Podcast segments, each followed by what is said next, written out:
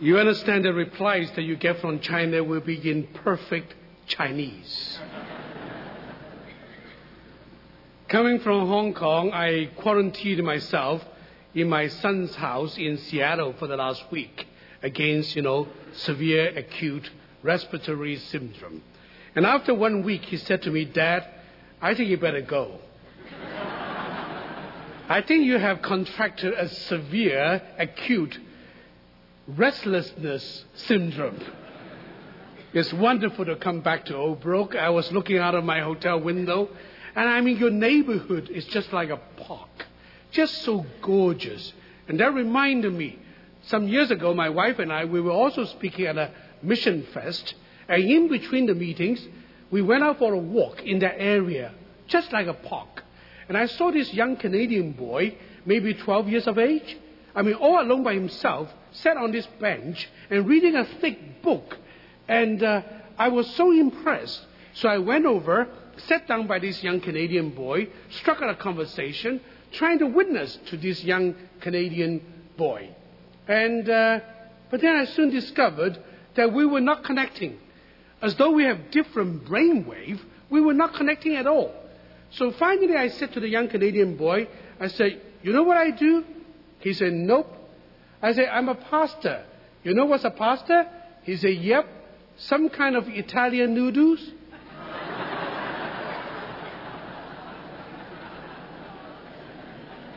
pastor. Talking about books. And uh, last Christmas, I received a gift book from some friends in America. It was John Grisham's latest, Skipping Christmas. And it was perfect. It was perfect because for all my years of traveling and ministering, I always tried to go back home for Christmas. But then last Christmas, I, I, I have to skip Christmas. And with this book, I went into China. We went into this mountainous range in Yunnan province to visit this elderly pastor, 83 years of age.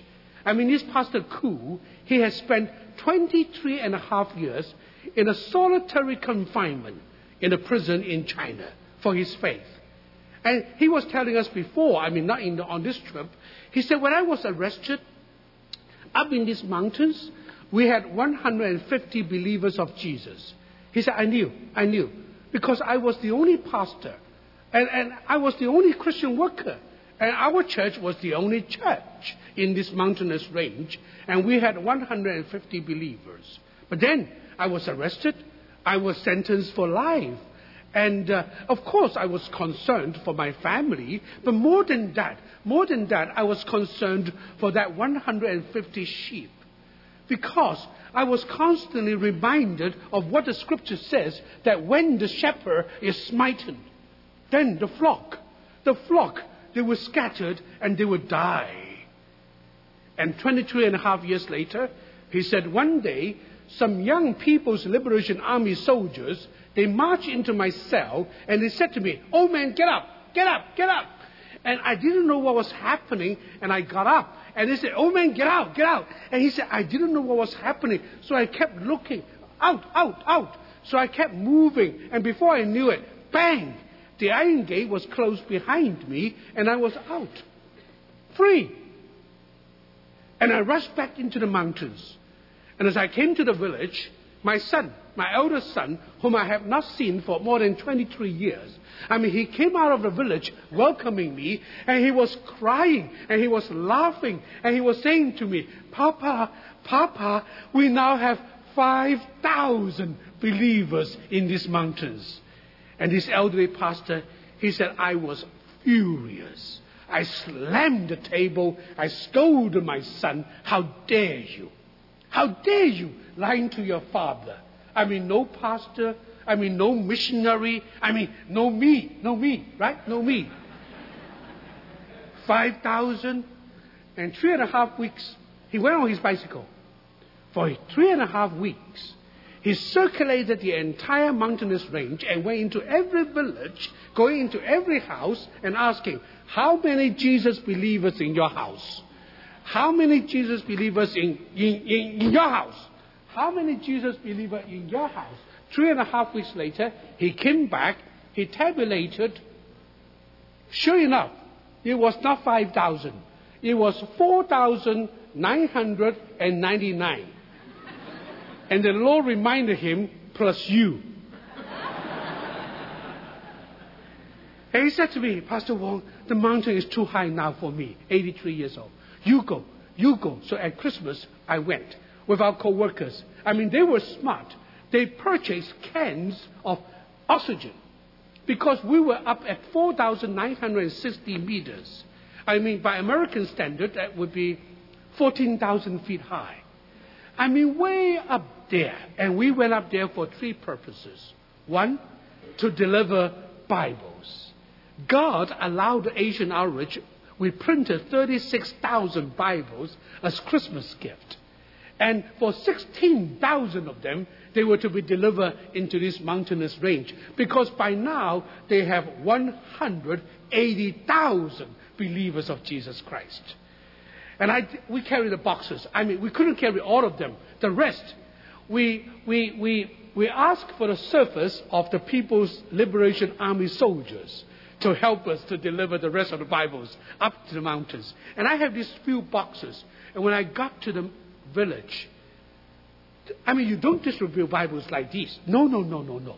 The leaders, they came out in the snow and they got down on their knees and waiting for me to hand over that box of Bibles.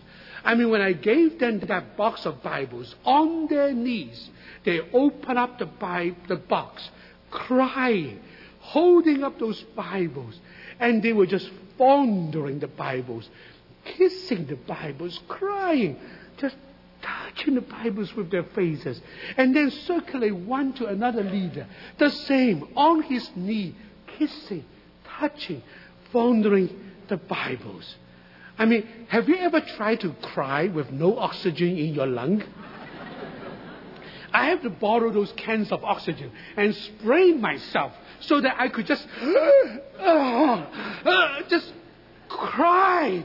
I mean, tears of joy tears of identifications, kissing, touching, fondling the Word of God. And the second purpose, the second purpose of our going up to the mountains was to commission these migrant missionary families. I mean, you church, you pray for them. You church, you write to them. You church, you support them. And here I was, 12 families, tribal, minority families, husbands and wives, and their children. And they were kneeling in the snow, in the snow. And the leader, and the leader, she said to, to these 12 families, Pastor Wang has come from Hong Kong, and he's going to commission you. And he's going to send you out to go. Now that's fine. Send them out to go. That's fine. And he's going to send them out to live. Well, that's also fine. He's going to send you out to live. He's going to send you out to settle down. Well, that's also fine. Sending out these migrant missionaries to settle down in different mountainous range in that area. That's also fine. And he's going to send you out to preach. Well, that's also fine. Sending this migrant missionary out to preach. But then, when she said the last demand, he's going to send you out to die for Jesus. I couldn't. I just couldn't. I mean, to send her out to go, to send her out to live, to send her out to settle, to send her out to preach, fine. But then to send out these young families with children to die for Jesus. I mean, I asked for cans of oxygen and I sprayed myself. I mean, I didn't go and stand in front of them. I went and I knelt down and I hugged every one of these families. And I cried, Lord, send them out to live. Send them out to go. Send them out to proclaim. Send them out to die. And the third purpose, the third purpose of our, our going up to the mountain was to conduct training, to train the house church leaders. I mean, they gathered 80 of the house church leaders, and we met in this rock. It's called Tiger Head, which is 2,000 feet higher. And that's where tourists would come. It's a park. Well, it's a wilderness, to be exact. It's a wilderness where, where tourists would come to watch the sunrise, and then they would go back. And from then on, I mean, this, this, this huge rock is a wilderness. And we had these 80 leaders in the snow. And I was to train them. And the local leaders, she said to me, she said, Pastor Wang, Pastor Wang, they have to travel home. They have to walk a long way. So, so you train them. You train them short, but not too long. I said, how short? She said, now it's nine o'clock in the morning. You go to five o'clock. Short. and for eight hours. I mean, in this, in this wilderness, I taught them. What did I teach them? The Bible school in the wilderness, of course. I mean, in the Bible, I told these young leaders, every single person that God chose and that God anointed and that God used, that person had to graduate from the Bible school in the wilderness. It started with Moses. I mean, Moses, I mean, he was, he was dumb. I mean, he had to spend 40 years in a Bible school in the jolly wilderness. But Moses was not dumb. He was, he was a prince of Egypt. I mean, he knew mathematics. He knew geography. He knew astrology. He knew even Chinese kung fu. Remember? Yeah, yeah. Two Egyptians died. Remember? But in 40 years in the Bible school of wilderness, Moses learned the most important lesson of being a servant of the Lord to live, to go, to proclaim, to die. The Lord Himself said, Behold, the servant of mine, Moses, for he is more humble than any other person. Moses learned the lessons of humility in the Bible school of wilderness. I told him about King David. I mean, he was anointed when he was a young teenager, and he was to be the king of all Israel. I mean, the two different portions, they were to be united, and David was to be their king. But then he didn't just walk up to the throne. He went into the Bible school of wilderness, and for 15 years, I mean, he was running for his life. He was running away from hatred and hostility from Saul. I mean, in the Bible school of wilderness, David did not just learn the, the, the, the, the art of war. Uh, he did not learn the use of an armor. He did not use, I mean, the swing of a sword or, the, or, or his sling. No. In the Bible school of wilderness, King David learned the Lord is my refuge. He is my rock. He is my high place. He is my fortress. And in Him, and in Him alone, shall I hide. The Lord, David learned, is my shepherd. I shall not want. And in the face of my enemies, David learned, Thou hast prepared a table of feast for me. I told these young leaders, Prophet Elijah, I mean Elijah, I mean on Mount Carmel, he was flamboyant. He was flying high. I mean, he called for fire, and fire came. He called for rain, and rain came. I mean, what a show. David Copperfield, get your heart out. and Elijah ran in front of the chariots of the king. But then, second day, one woman, one woman whispered one warning to Elijah. And Elijah ran. Well, for me, the same, the same. I'm not afraid of 400, 800 false prophets but when one woman, Mrs. Wong, whispered, Shut up.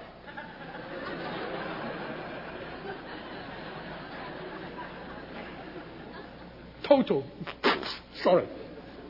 Shut up. But then in the cave, in the Bible school in the wilderness, Elijah learned.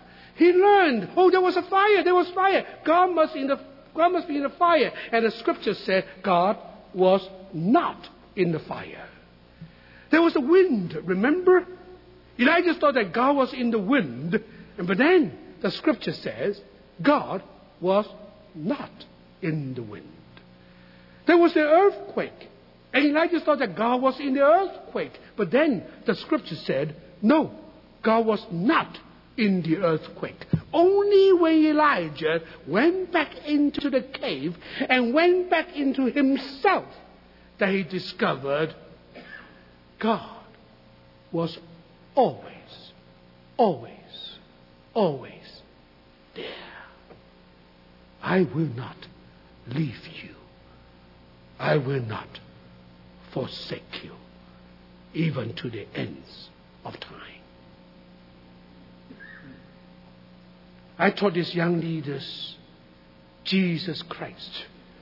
After he was baptized, I mean, he was led into the Bible school of wilderness. And for 40 days and 40 nights, he was tested. I mean, in the Bible school of the wilderness, he was tested physically. Turn these rocks into bread. He was tempted, I mean, intelligently, in his intelligent. Why don't you work out a shortcut? Just bow to me, and I will return the whole world to you. And he was tested spiritually. Jump, jump, jump. I mean, he would, he would hold you by the palm of his hands. And I told these young leaders, Jesus overcame those temptations one after one after one by saying, It is written. It is written. It is written. I mean, you should see those young leaders. I mean, now that they have their own Bibles, they carry the Bibles. They were crying and they were running in the park, on the rock, just running about, shouting, It is written, crying, shouting, It is written. And I said, Give me oxygen, give me oxygen. It is, it is written. It is written. And then I told them about the Apostle Paul. I mean, when Apostle Paul became a Christian, I mean, he didn't go to Jerusalem and ask for a corner office. He didn't hunt up with the top dogs of Jerusalem. The Bible says he went into the desert of Arabia. And in the Bible school of the desert of Arabia, the Apostle Paul learned to be alone with God. Alone. No, last Christmas, I didn't have turkey.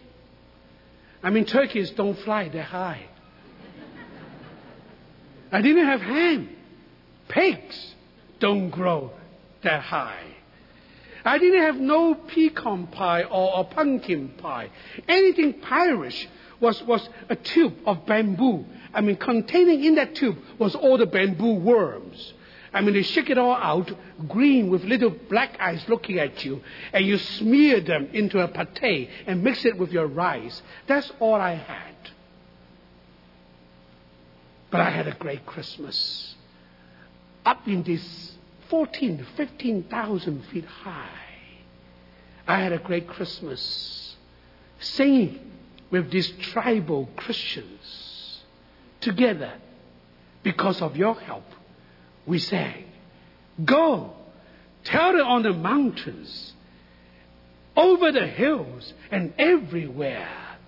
Go, tell it on the mountains that Jesus Christ is born today.